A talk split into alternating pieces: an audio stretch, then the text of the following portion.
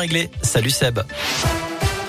Salut Cyril, salut à tous. À la une de l'actu, des incidents qui dépassent le simple cadre du football. Le ministre de l'Intérieur Gérald Darmanin recevra demain la ministre des Sports Roxana Maracineanu et les instances du foot français après ces débordements qui ont conduit à l'arrêt de la rencontre hier soir entre l'Olympique lyonnais et l'Olympique de Marseille après seulement 4 minutes de jeu.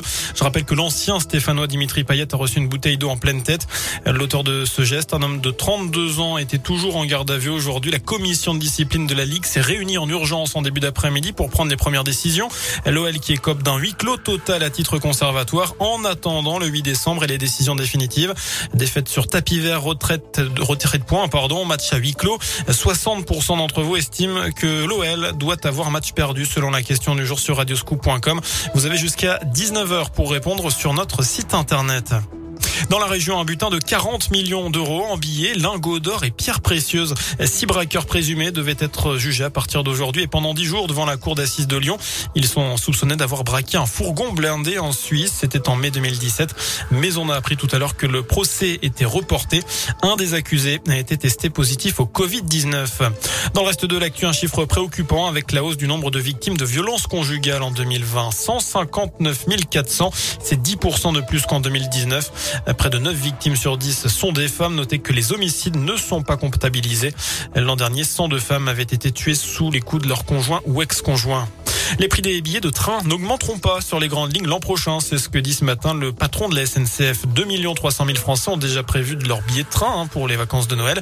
C'est 15% de plus qu'en 2019 avant la crise sanitaire. On revient au foot, mais cette fois-ci côté sportif avec les Verts qui enchaînent. La SS a décroché une deuxième victoire consécutive hier en Ligue 1. La deuxième évidemment de la saison avec un succès 1-0 à 3, but signé Miguel Trauco.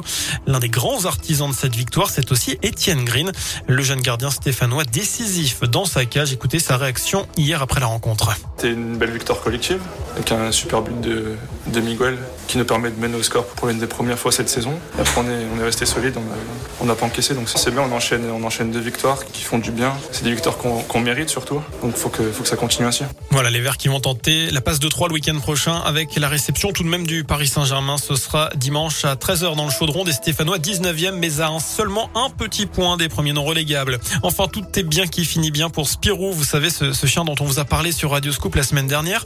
Son maître Justin, un routier originaire de l'Hérault, l'avait perdu. Il avait lancé des battues autour de saint En vain, il avait même dû redescendre dans le sud pour reprendre son travail, mais l'animal vient finalement d'être repéré dans le Gier. D'après le progrès, il a été retrouvé ce samedi à Saint-Romain-en-Jarret. Son maître va donc pouvoir revenir chez nous pour le récupérer et remercier celles et ceux qui l'ont aidé à le chercher. Voilà pour l'essentiel de l'actu. Excellente fin de journée. Merci Seb.